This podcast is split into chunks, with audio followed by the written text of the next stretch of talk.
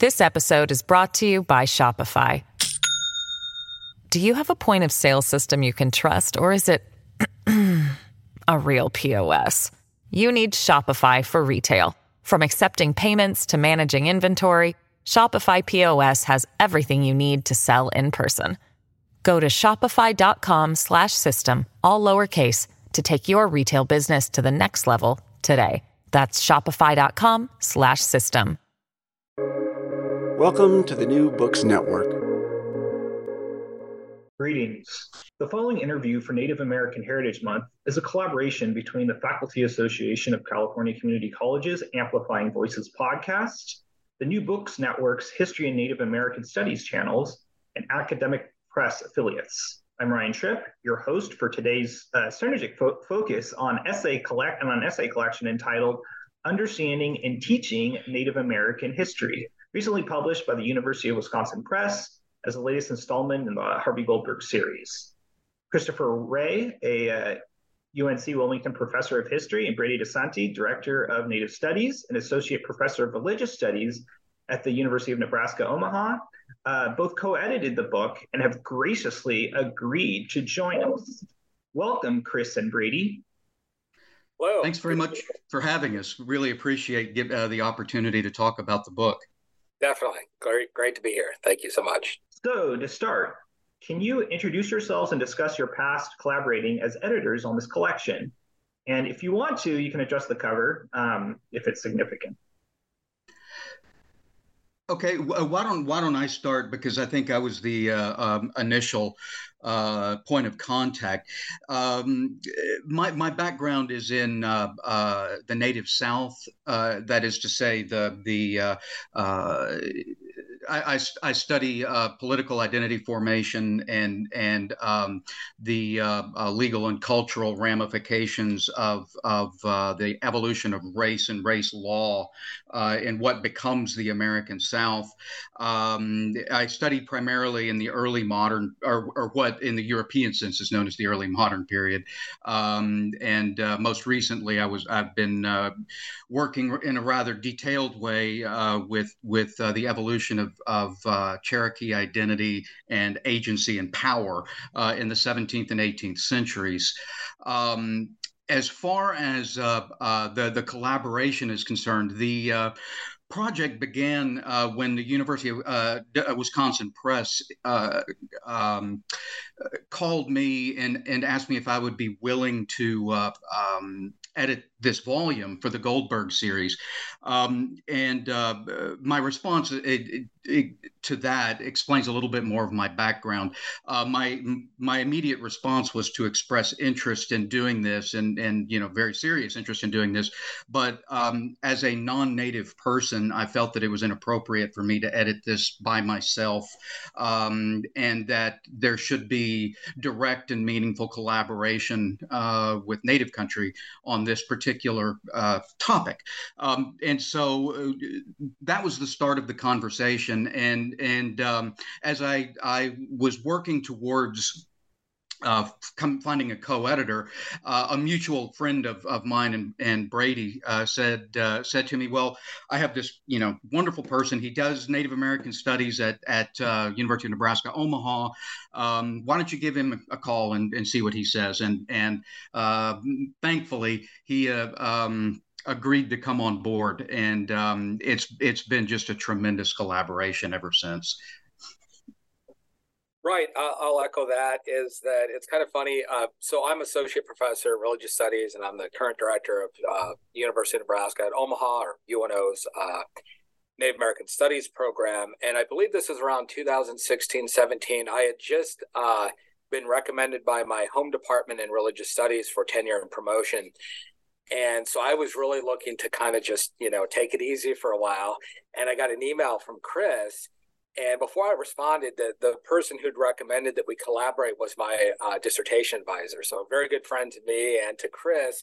So I called uh, this individual and I said, what's going on? You know, you know, I'm, I'm tired and burned out, you know, I'm always burned out. So, but he just said, I think you'd be really good for this. And so the more I thought about it, I thought, you know, I've never been part of a project like this. I never saw myself really being part of a book project.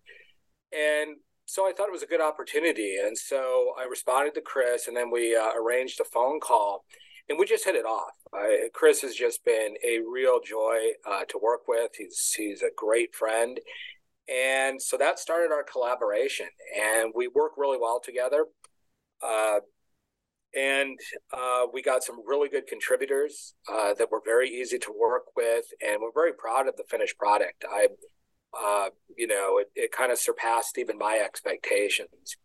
Um, and so, yeah, that's that's where this project sort of the genesis came from, and I'm really glad that I didn't uh, try and you know wiggle out of it and so forth because it was just like talking to Chris, um, and he really has, uh, I think, pretty substantial experience with editing books and so forth. And this is my first my first foray into this uh, to this field, and so it, it, again couldn't be happier with our collaboration and the finished product, and um, go from there.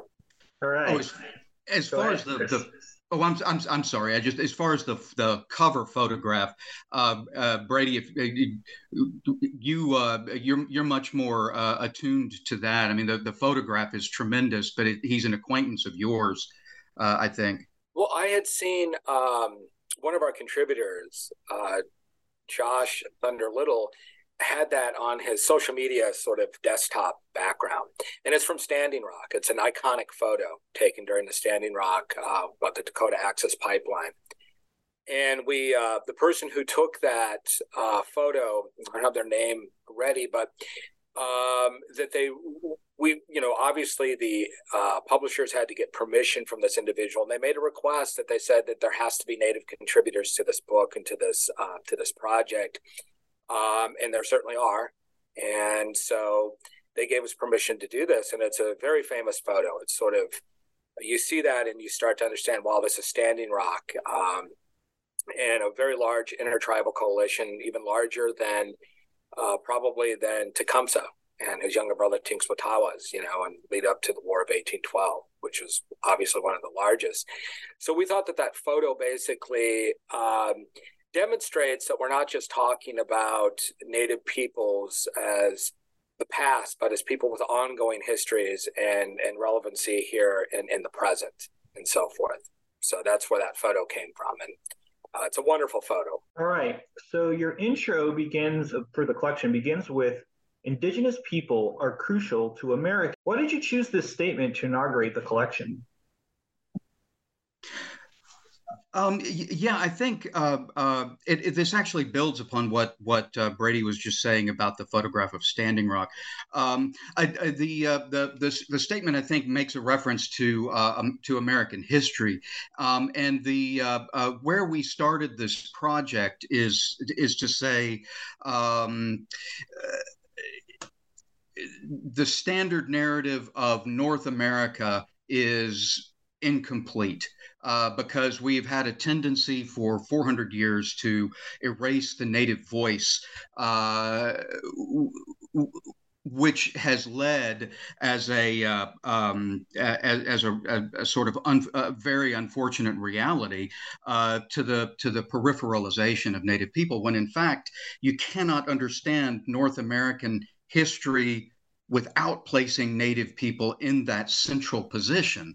Um, it, in, in effect, it flips the script of the the story of American development in many ways, and and uh, uh, so that's where we uh, uh, that was our starting premise that you can't make sense of North American history without placing Native people in that central position, um, and everything else that flows into this volume starts there.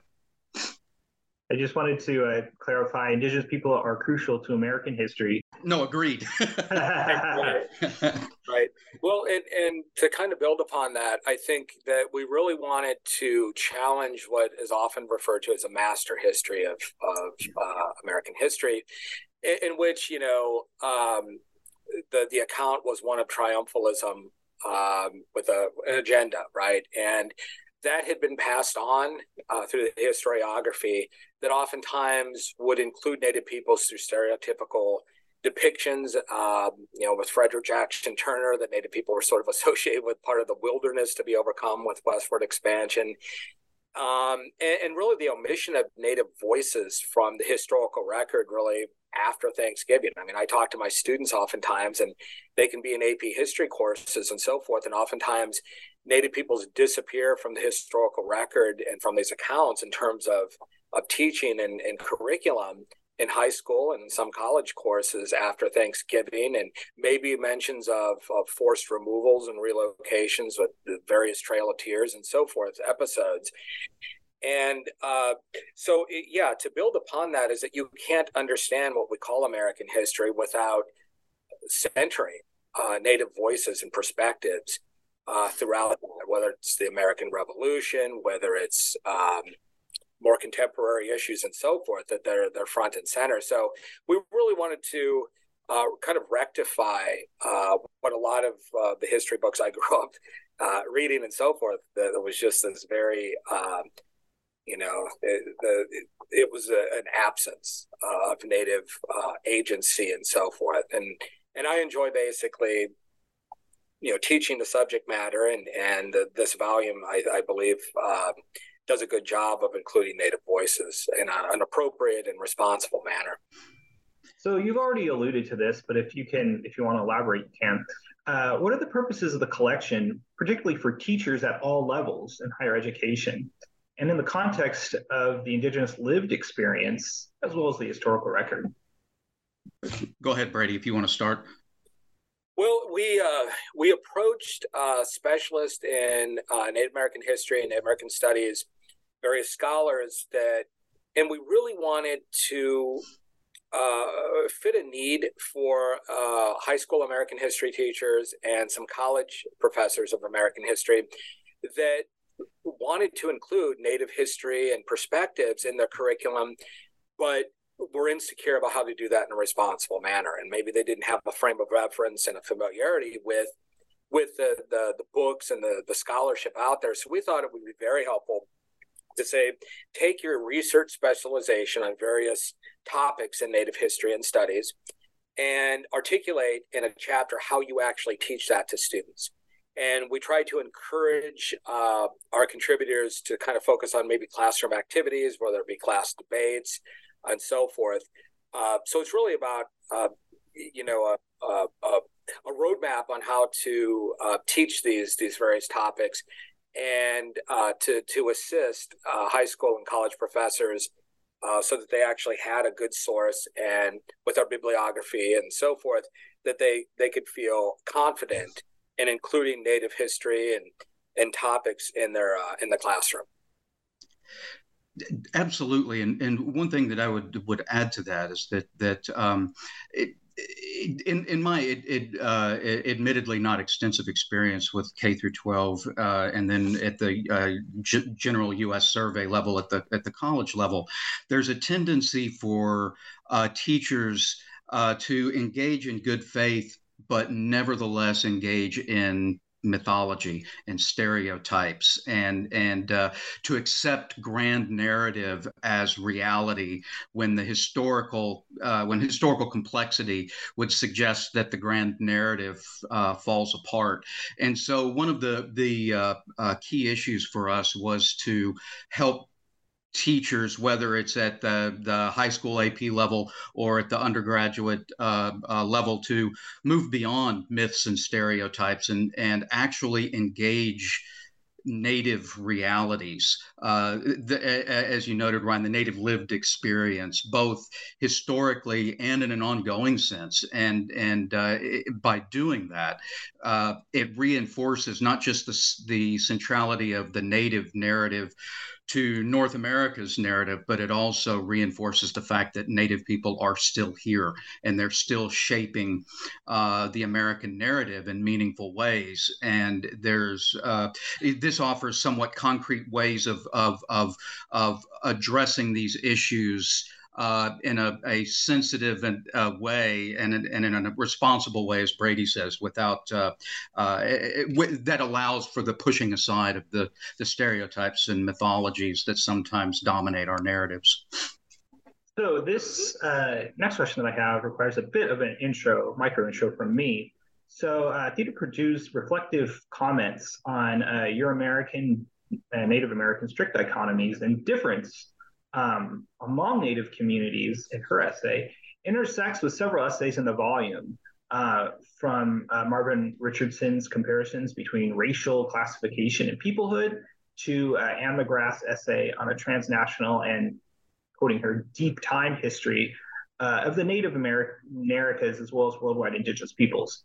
How did you approach editing essays on these particular topics and teaching reflections and perhaps the, the collection as a whole? Did the authors have free reign or please elaborate? Um, uh, uh, yeah, if you don't mind me starting, Brady, the, uh, um, we did in effect give everyone free reign. Uh, we approached uh, our our uh, our, our basic game plan as we we uh, uh, started to, to, envision the the, uh, the, the the the volume um, was to ask individuals who are specialists in specific topics that we felt were crucially important to get across, uh, and and so um, uh, understanding that that uh, uh these individuals are experts in their their fields, uh, we we did give them free reign. Um, we asked them to minimize uh, historiography speak because this is not a uh, a volume that's intended to deal or, or to to help people with with research. It's because it's specifically teaching focused. We asked. Uh, or the only real limitation that we put on anyone was that they they uh, um, talk about what they do in the classroom. How do they teach the topics uh, that that they are expert, uh, you know, expert on? Um, and and uh, what we we got for uh, rough drafts was really um, uh, to me was was uh, exhilarating inspiring because uh, everybody seems to take a slightly different approach to the classroom but everything that they offer um, really interconnects, as you note. These uh, several of the the the uh, uh, the essays interconnect with certain themes and certain ways of doing uh, uh, classroom activity, um, and it was it made it very easy to create uh, sort of thematic coherence. and then the one other thing that I would add to this is in the case of someone like um, Theda. Perdue, uh, Ann McGrath or Don Fixico, is these are senior scholars. And so we ask them to step back perhaps from specific topics and instead just reflect on the idea of teaching Native history. Um, and and uh, so we, we cr- divided the book into multiple parts, and the senior scholar section um, is really all these broader reflections on, on you know, what they've seen in the classroom and how how they approach these meta topics, if you will, such as transnational uh, indigeneity, or in, in uh, Theda's case, she talked quite a bit about her own uh, career and how it evolved and how her teaching evolved to fit uh, her her career. And uh, so it it uh, it all turned out to be very them- thematically coherent and fit together well um, within the context of us letting them write what they wanted. Yeah, I mean that's that's a perfect uh, summarization, Chris. I I agree. I think that having you know Fixico and Theda and so forth as senior scholars in the field, you know, uh, really to kind of comment on what uh, what's known as ethnohistory, which develops as a field after the Indian Claims Commission and so forth, to give that rich perspective, you know, because they were there uh, when a lot of sort of new ways of approaching American history, the New West, if you will, and American Indian history in the late 60s, 70s, 80s, and so forth. And a lot has changed, different approaches and so forth. And they have the perspective of a lot of the uh, institutional dialogues that have taken place through the decades. And they've been in the classroom. Uh, they have that that rich perspective, and so that that's you know to echo what Chris is saying there. And, and again, I'll also um, you know uh, just reiterate too that all of the scholars in our books are, are top-notch researchers, you know, and that's great. And, and I hope people read, you know, their articles and, and books and so forth. But like Chris said, we really wanted to emphasize a, a, the pedagogical approach here because for other teachers to say, hey, that's a really good idea to include my students, to hear their voices. A lot of what uh, is in that book and those chapters is really a way of of opening uh, discussions and classroom dialogue with students who uh, oftentimes if you're just talking about your own research and so forth they're just going to remain silent. And some of them may remain silent even when you're trying to include them. But uh, but this is a way of, of really getting some good perspectives from students and activities and learning how to approach a wide array of topics in native history and studies and so forth. So that was really our limitation is if you gave us something that was just like good research we'd say well can you make this more about how you actually teach this subject to students in the classroom mm-hmm.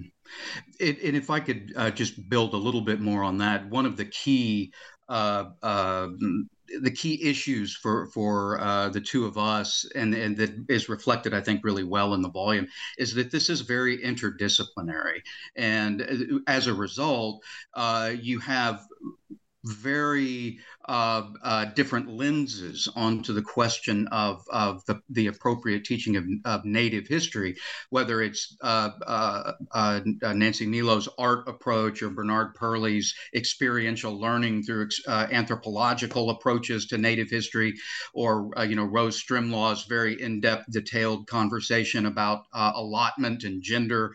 Um, all of these uh, uh, lenses uh, offer a, a, a, number of different uh, and and very interesting and useful in the classroom approaches to better understanding and teaching native native history. So, Mark van de Logt's essay on teaching the Indian Wars is pretty salient for current debates in California community colleges and state universities. It dovetails with the uh, this issue uh, regarding genocide and the idea of genocide. But we'll get to that uh, concept in a second. How can you comment how whether or not you will how you wanted your essays to maybe perhaps give an idea or or, or kind of a you mentioned pedagogy a pedagogical focus on uh, you know the the native experience of such Indian wars in history uh, as well as particularly, I want to I don't want to regionalize this, but uh, in uh, the uh, the, so-called western part of the United States. Mm-hmm.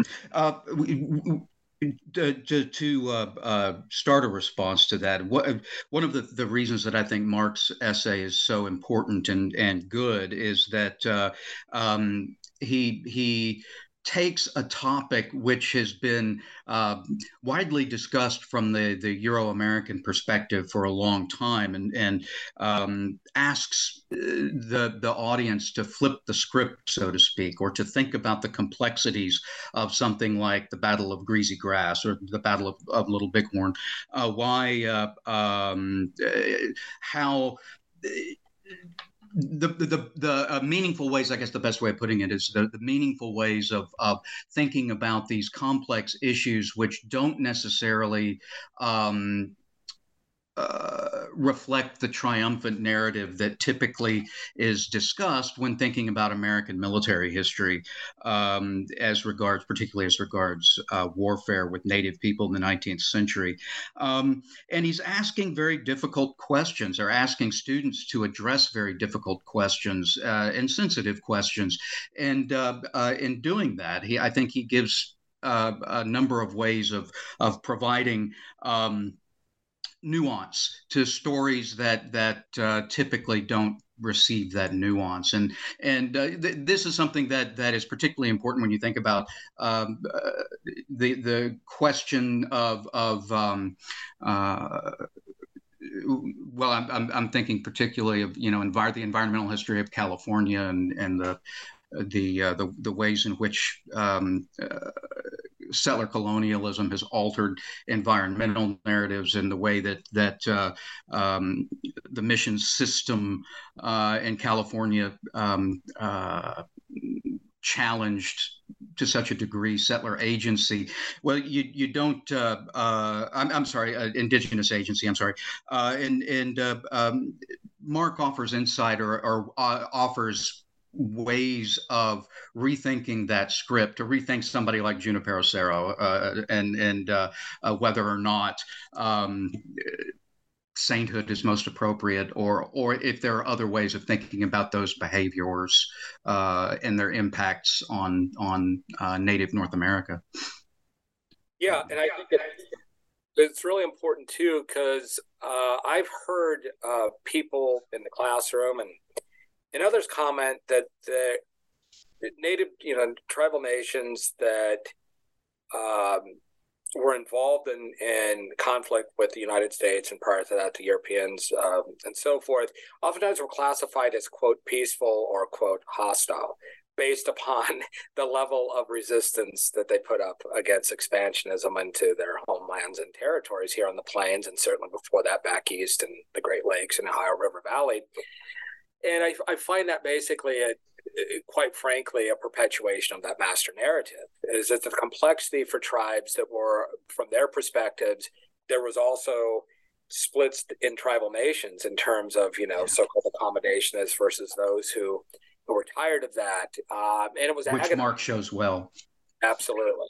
And, and then also that overall that they were basically engaged in what you could call their own wars for independence to, to fight hmm. for their their uh, their sovereignty and the right to to live in their homelands and live their way of life on their terms.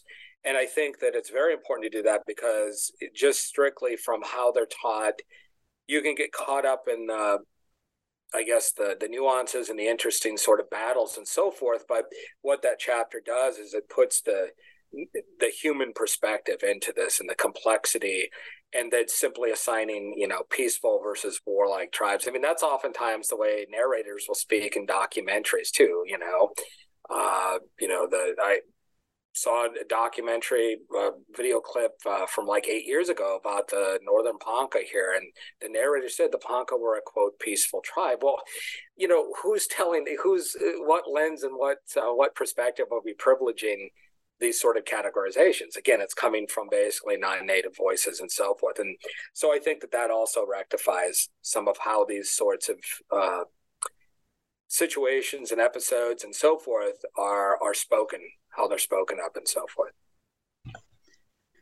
Yeah, so that, that, oh, go ahead. I'm sorry. Go ahead. you go for it.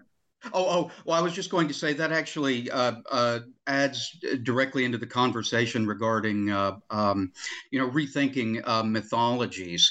Uh, the the you know the general grand narrative of the American experience for decades, if not centuries, has been that uh, Europeans uh, come to the Americas and they encounter, uh, with, with, all of their geopolitical complexity baggage of Europe, uh, that they immediately begin to uh, put into to play to reshape the continent and and you know European imperial ways, et cetera, et cetera, um, without ever thinking twice about the fact that they are actually invading a space that has equal geopolitical complexity, right? This uh, it, the what Mark does, I think, very well, and, and several of the other chapters do uh, do too, is is show that this is a complex world into which the Europeans are coming, and to which the Europeans must negotiate uh, over time, and and um, that that sort of reality gets lost uh, in in you know the grand narratives of, of American inevitability. Hmm. This episode is brought to you by Shopify. Do you have a point of sale system you can trust, or is it a real POS? You need Shopify for retail. From accepting payments to managing inventory, Shopify POS has everything you need to sell in person. Go to shopify.com/system all lowercase to take your retail business to the next level today. That's shopify.com/system. All right. Uh, so we will get to genocide in a moment. Uh, so on that note, I, I, I found Joshua uh, Thunder Little's and uh, Nia Tom's essay on land acknowledgments in higher education uh, very compelling. Uh, can either of you or both uh, engage a little bit with these arguments and address how and why history teachers should or shouldn't, or I don't want to impose some sort of binary on you, and perhaps reformulate land acknowledgments into curriculum and pedagogy? Well, yeah, I think that land acknowledgments were kind of all the rave, uh, you know, seven, eight, nine years ago when they got their start, I believe in Canada with First Nations, right? You, you, and it was a way of trying to pay respect to the lands that various universities, college, and, and institutions really do occupy and uh, sit upon indigenous homelands, you know, in many ways, and to also pay respect to the ongoing histories, the you know the continual existence of of these peoples and nations and so forth. And what I really appreciate about that chapter, you know, Josh is Oglala Lakota, and Dr. Mai Tom is uh, a citizen of the Walker River Paiute, and she has Pomo ancestry from you know California. And when they talk about the empty gestures, I mean, again, land acknowledgments made their ways down into the into the states, and my program has one, and we. I always preface them with these are empty gestures unless you know a certain university and so forth uh, increases the recruiting of native students, uh, takes care of them sometimes with with tuition, uh, the hiring of Native American faculty at the full time level, uh, helping with responsible curriculum, um, and, and, kind of developing, I, I, think, what I would call like a good Native learning community, right? Unless those sorts of initiatives are at least started with some sort of substantiation behind it, then land acknowledgements, many Native peoples, both in Canada and, and here in the United States, are frustrated by not seeing any real action taken you know and a lot of times land acknowledgments will speak of uh, indigenous peoples in the past tense you know and that's also a, an understandable sort of bone of contention is so it's like no we're still here. And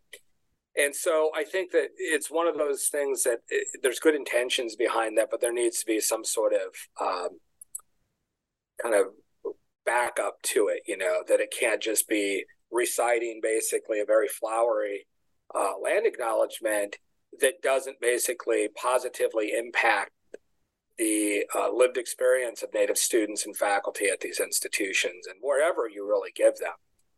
Um, and that also, I think, ties into, um, you know, I, have heard Native faculty also understandably take note of they get nonstop requests to give talks and speeches during Native Heritage Month and sometimes for Indigenous Peoples Day in October without any sort of compensation, you know. And I think that that's kind of tied to the fact that, you know, Native peoples want their labor uh, to to be respected and, not taken for granted.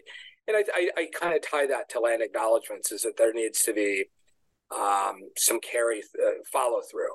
Um, besides just uh, like I said, there's some beautiful land acknowledgments. Um, ours is fairly simple and to the point, and I spend most of my time before reading it to, to various audiences to say that, that that these are hollow unless there's, like I said, some follow through.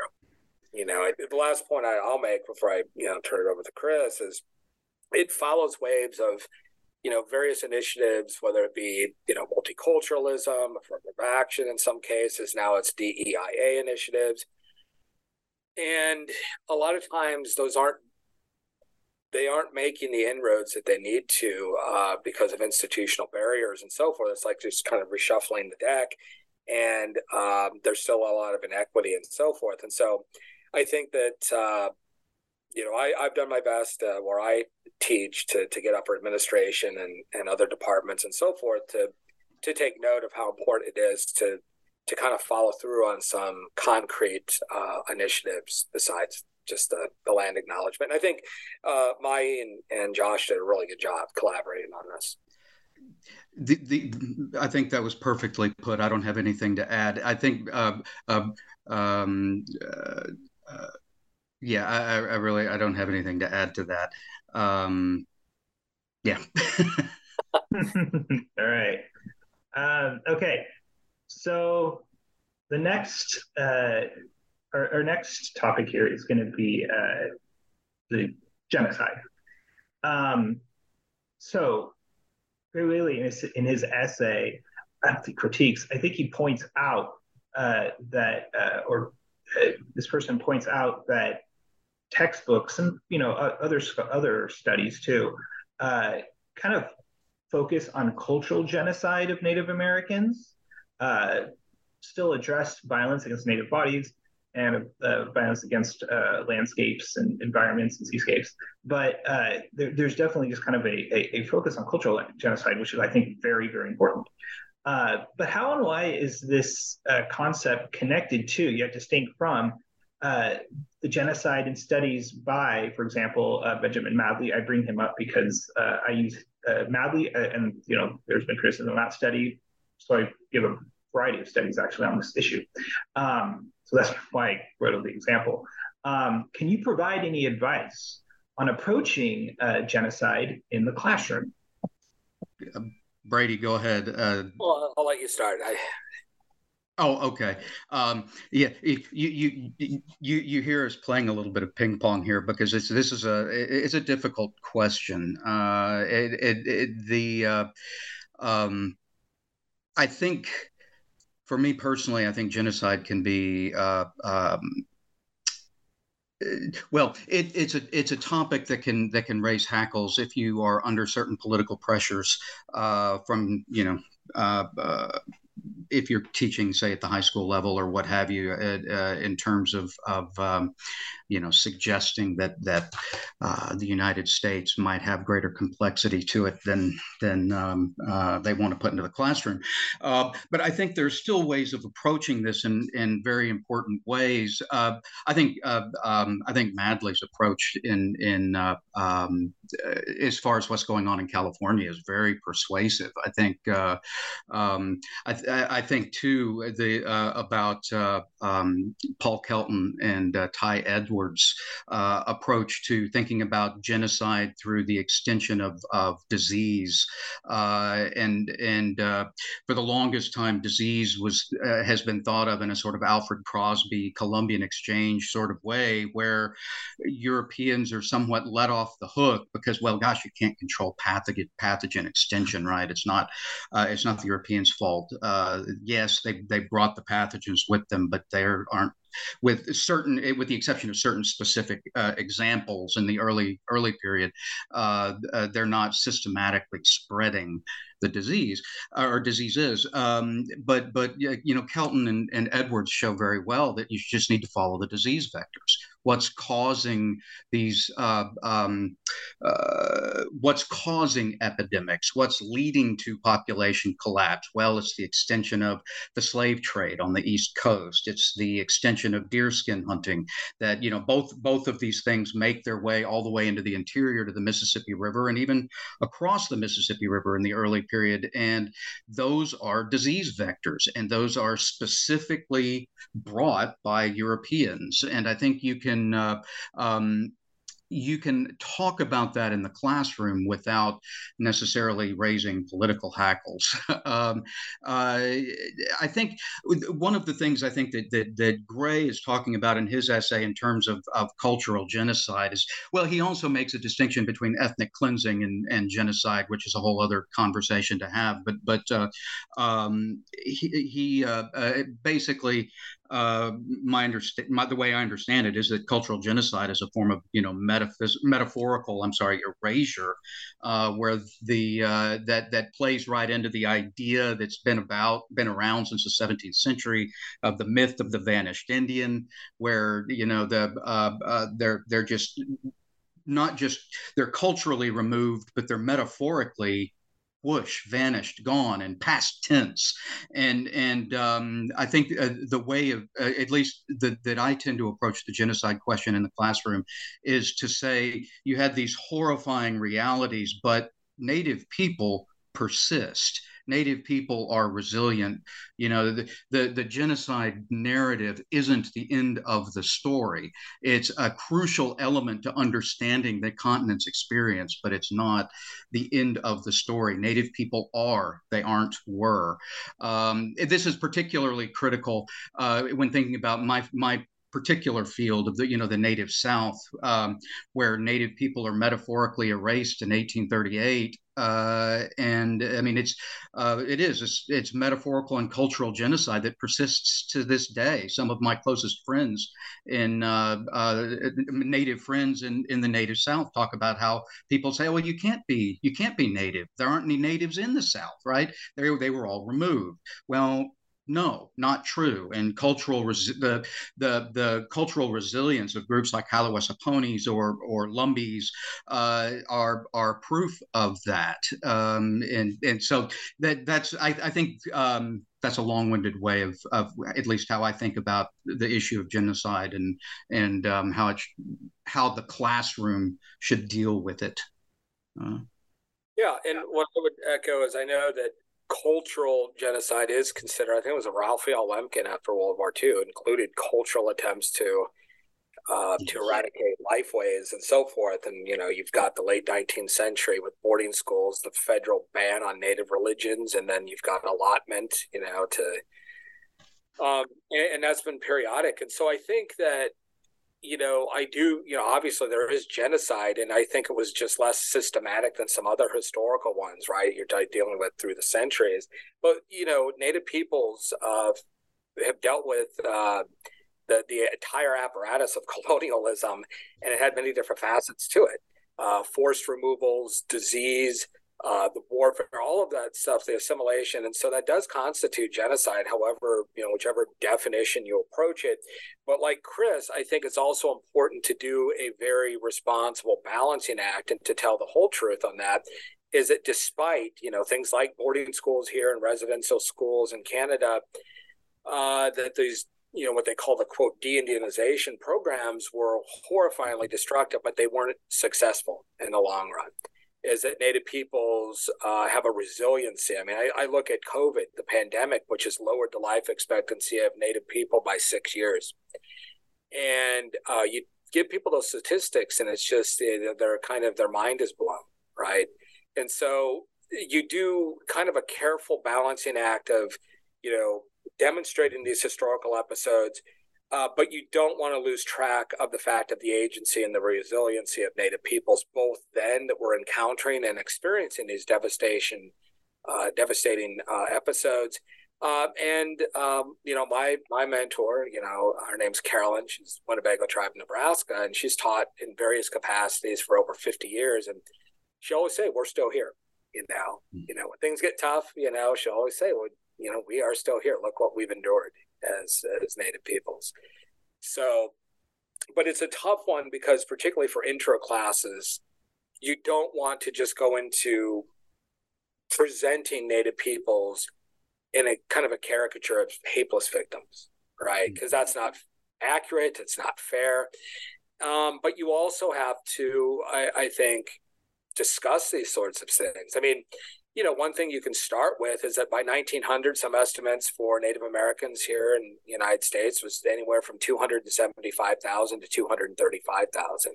How did that happen? You know, and the estimates for pre-contact population oftentimes continues to get higher and higher with archaeology and and so forth. And then you just go through how did we get to this point? How did you know what happened there? And so it's a very very complex question, but I think that with with good teaching and scholarship, that you can thread that needle between telling the truth of genocide and also demonstrating the resiliency and the ongoing tenacity of Indigenous people in this country and in Canada and worldwide. Yeah, yeah. It, it, to build on that just for a second too, the the, the point of a conversation when you're laying out uh, uh, to students what uh, the realities were um, it, the, the point isn't to say, well, all people of European descent are bad, all, all people of European descent are evil. No, that's, that, that, that's not the point. The, the, the, the, the point is to say um, these were, were, uh, uh, these were realities. And to put it, uh, to build on, on what Brady was saying, uh, you know, in the 20th century, when the government talked about uh, quote unquote extermination program, it was what it was, you know, in the 1950s, and there's no getting around that. Um, but the the crucial point in all of it is the, to, at least to me, is the uh, uplifting idea of, of agency and resilience, uh, which you see reborn uh, particularly powerfully in the 1960s. I mean, it was it was always there, but but uh, and and the the revitalization that of sovereignty and and and and uh, uh, you know the the power of tribal nations that you start to that starts to develop in the 60s and 70s. You're seeing particularly powerfully today, um, or, or, at least increasingly powerfully today, and and it, it, this is crucial. central to the our, our uh, continent's history, uh, historical narrative, and crucial to our ongoing understanding of who we are as Americans. Okay. Okay.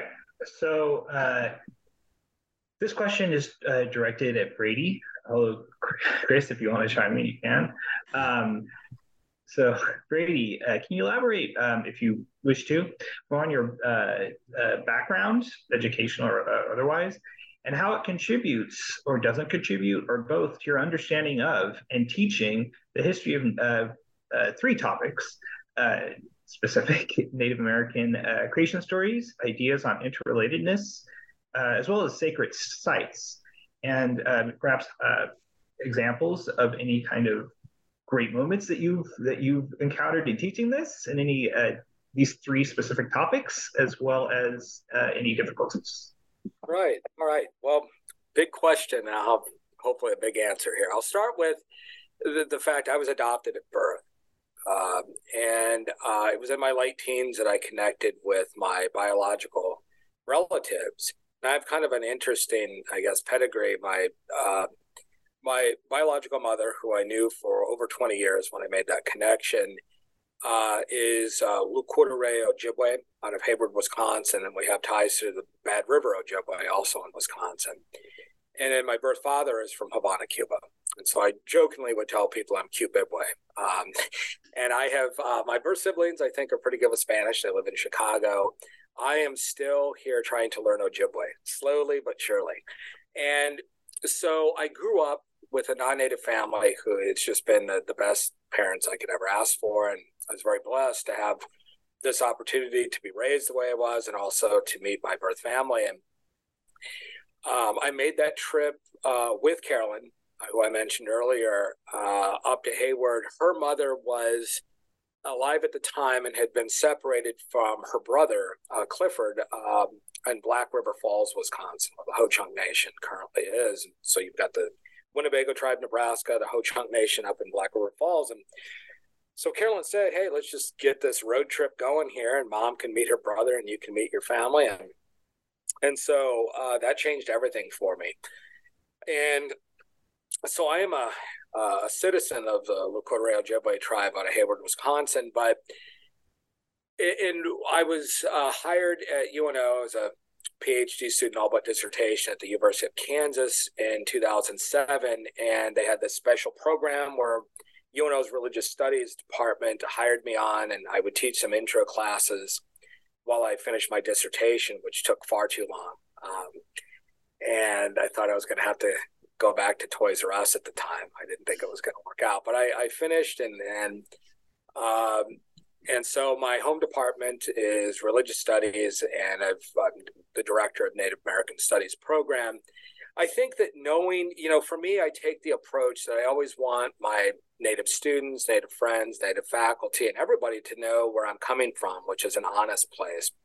So I'm always very, very quick to point out I was not raised traditionally Ojibwe or Anishinaabe, as they, they refer to themselves uh, in their language and to just let people know that you know I replaced uh, a, another mentor of mine um, who just turned 88 last uh, last week, and they came to my class today. It was a great honor to have them still be able to guest lecture. So I inherited uh, this position. And of course, it's a weighty topic Native spiritual traditions, Native American religions.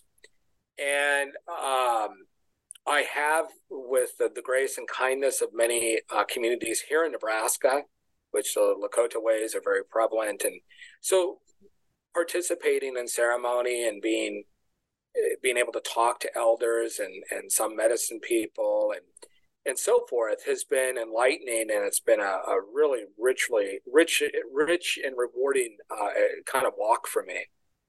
And uh, and I think it served me well to just let people know I'm not trying to say I'm a, a master or practitioner of Native American American ceremonies is that I can speak from what I've experienced. And you know uh, but I don't claim to be you know the the super expert and that has kept me in good stead with native communities is just being honest uh, on that. Um, when it comes to one of my favorite topics is creation stories because the chapter I, I wrote I tried to emphasize that these are really not just stories of the past, narratives of how things came to be, but really they're roadmaps on how these communities and, and so forth are to conduct themselves today. They look back to those. And, and usually I really was fascinated by the idea that many indigenous creation stories, humans are amongst the last of, to arrive. And you could say that well, we're the sort of you know, save the best for last, uh, the the cherry on top of the creation Sunday, so to speak. But really, indigenous people interpret that as that we're like the younger siblings of what came before us: plant and animal relatives, the waters, the rocks, the clouds, the stars. And those stories are illustrating that you know you learn how these other than human persons right non-human persons conducted themselves and you see that creation was a collaborative effort and these are ethical teachings that you know that you have to work together in life um, for human beings and that you have to reciprocate to be a good relative. So they're not stories that are just sort of bygone eras that they're always about the now. You know these are stories that you and when you you know native peoples tell them there's certain etiquette that's followed certain seasons you'll tell these stories but when you tell them it's like temporal demarcations just disappear and you yourself in the present find yourself that's that's your story now. It's part of you you're part of it. It's a way of connecting you to the to the stories and to your ancestors and to your to your non-human relatives. And the other component that i find fascinating is um, my dissertation project ultimately was a biography of john reed swanton very renowned famous anthropologist and started in the late very late 1800s worked until like 1940 something known for southeastern working with the southeastern uh, tribal nations that were forcibly removed into what was Indian territory. Of course, it's Oklahoma. Before that, uh, he did some work with the Tlingit and Haida and so forth uh, in Alaska and what have you. But what I was most fascinating with uh, by were these dialogues that took place between, you know, uh, early anthropology, late 1800s, early 20th century, and Native peoples, because the, the emphasis was uh, on trying to record uh, all of these narratives and traditions and so forth before Native peoples were going to supposedly disappear. Um, you know, and to collect these for posterity's sake. And a lot of times, I, I think, it, speaking of agency, as I started to find, and others have taken this this topic uh, in in really interesting directions that Native peoples understood that anthropologists had the ear of Washington with policy and so forth. And during the late 19th century, early 20th century, you're in the sort of the throes of a hardcore assimilation policy. And so what I found is that many Native peoples would agree to speak to anthropologists, but they intentionally would editorialize current events, what was happening to them. So they would shoehorn recent policy developments that were adversely affecting their way of life into the form of creation stories. And, and it was a way of trying to say, look, you know, see us as people of now with our own needs and so forth. And they were trying to, in a good way, manipulate the anthropologists who could go back and and sort of uh, uh, talk to Washington to change policy because, of course, Native peoples weren't weren't doing that, able to do that. And initially, anthropologists sort of said, "Boy, this is a sign of cultural decline. This is so sad because they're inserting contemporary issues into the form of the creation stories." And finally, some of them got it, you know, and they started to to argue um, in Washington for a better, humane policy towards Native peoples. That changed from what we call like cultural evolutionary approach which you categorize people as at the savage stage of development, the barbarian, and of course you'll eventually get to the civilization stage, and then that change to cultural uh, relativism is really, a, I think, a direct result of Native peoples um, doing this, and you know, so so using creation stories in very you know uh, creative ways to get the attention of these anthropologists to sort of alter uh, federal Indian policy. I think people like James Mooney um, you know, became a big advocate for the Native American church, you know, after working with tribes in Oklahoma on this. And as a result of him saying, hey, this is a good thing, you know, he got his license taken away. He couldn't work with Native peoples anymore. So I see that creation stories are just such a rich field of, uh, of ongoing sort of um, power for Native peoples today. And of course, interrelatedness, uh, I was deeply influenced, like a lot of, I think, Native scholars, uh, by Vine Deloria Jr. I was very fortunate to meet him on a few occasions. and how he understood this, and this has been sort of substantiated in my further research, is that the starting point for making sense of, of the world is interrelatedness, that things go together. You find in native languages, uh, you know, phrases and so forth, whether it be Mitakuye, the Lakota, all my relations, or here with the Omaha and the Ponca, Nebraska, Iwade, Wangade, you know, that we are all related, all my relatives. And just sort of seeing that that uh, everything goes together through relationships. And then interrelatedness is so tied to creation stories because uh, part of being a good relative is maintaining those relationships through reciprocity. And, and the, the goal is to maintain balance. And so you've got to basically see that things that don't necessarily maybe go together uh, do through relationship. I mean, one of my favorite examples would be uh, they would always say that you'd find the bison here on the plains and they love sunflowers. They just frolic all over the ground, be covered in them. And you always found blackbirds in the vicinity, sometimes perched on their back. Well, all of that sort of rolling around on the soil would you know, show insects and, and so forth. So the birds would, the blackbirds would get kind of a free lunch. But in a lot of stories, it was taught how these two distinct peoples became good friends through stories and so forth, that they went together. So there's the intersection of sacred knowledge and practical everyday knowledge. Then there's no distinction between that, you know. Um, and then finally, when it comes to sacred sites, is that it's so crucial that that's the frame of reference that so many native peoples historically use to understand themselves. It comes from that perspective of the land, which is like a relative. And if you live in that place long enough, you become that place in a sense, you know, your identity. Um, and that you have an allegiance to that place to, and the, where you perform ceremony.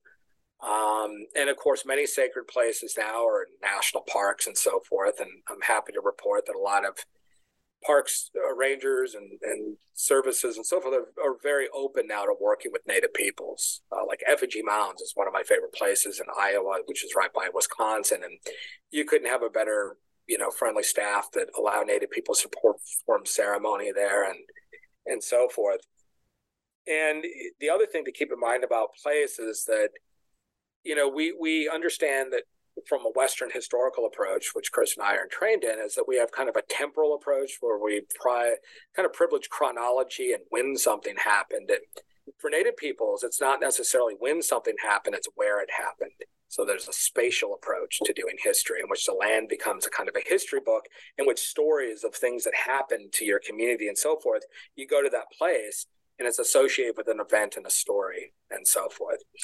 And so all of those things with my own background, and, I always tell people I'm still learning. You know, I'm kind of an ongoing work in progress, and and just for me, you know, with my identity is to always being honest and so forth about the limits of my knowledge and experience, having grown up in a non-native family.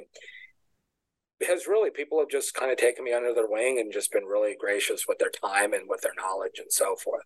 So I, I kind of go into that uh, in my chapter because I've had Native students before in my class, and I learned that you just and I never did this because it happened to me as an undergrad sometimes. That someone would say, "Well, you have Native heritage or what have you," and so you become the person that the the teacher wants to validate what they're saying or to call on you nonstop. And a lot of native students don't necessarily want to be called that, you know, even if you're not meaning to embarrass them or whatever. So I just wanted to emphasize too that in in my approach to teaching is uh, I'll ask open-ended questions, and if someone doesn't want to answer, you know, that's okay too. But I never, never want to just say, "What do you think?" and point at a student, just call them out, you know. So, but yeah, I'm I'm happy to kind of elaborate if you have any kind of follow-up questions on that. I, I guess my difficulties that I've encountered, uh, not really. I, I, I had more trouble students just you know arguing about grades when I was a teaching assistant at KU. I've, I've been very fortunate to not really have any problems in the classroom uh, since I've been at UNO. All right, so we're getting to the uh, our final questions here. Uh, so your final essay, which I thought was interesting, was uh, written from the perspective of a student rather than a teacher. What do you hope students can glean from your volume? Actually, the, the this is a, a, a perfect segue from from Brady's Brady's uh, uh, last comment there. The the uh, the the reason that we included the the uh, the student perspective. Um, and and by the way, she's about to enter the, the the classroom as a teacher herself before much longer. She's about to complete uh, uh, her PhD in archaeology at Cornell. But but she's uh, uh, the, her point was to remind teachers that just because she is native that does not mean that she should represent Native people in the classroom. Uh, that that uh, you know she uh, herself is still learning um, her her uh, uh, her heritage. She's still learning the Tuscarora language, um, and it uh, made her very uncomfortable uh, as a student, as an undergraduate, uh, to to as Brady put it, to be put on the spot, uh, to be uh, to for people who, in good faith, might say uh, might have said, "Well, gosh, Taylor, you know, you're you're Tuscarora. What what do you think of?" Point X. Uh, well, you know, Tuscaroras may not uh, have ever set foot in California. What would they have to say about the California California indigeneity, right? And and and so uh, it it that was the central point of the chapter or, or of her piece is is a a cautionary note to uh, uh, just to to uh, not to try to pin down um, native students in ways that can make them uncomfortable or in ways that they uh, don't they aren't necessarily experts. Um, and and uh, uh, yeah well I'll, I'll, stop there. Brady if you want to add. No i think it was an excellent chapter. And you know for native um, to have the perspective of a native graduate student in archaeology which is a discipline that started off as a colonial discipline, you know, mm-hmm.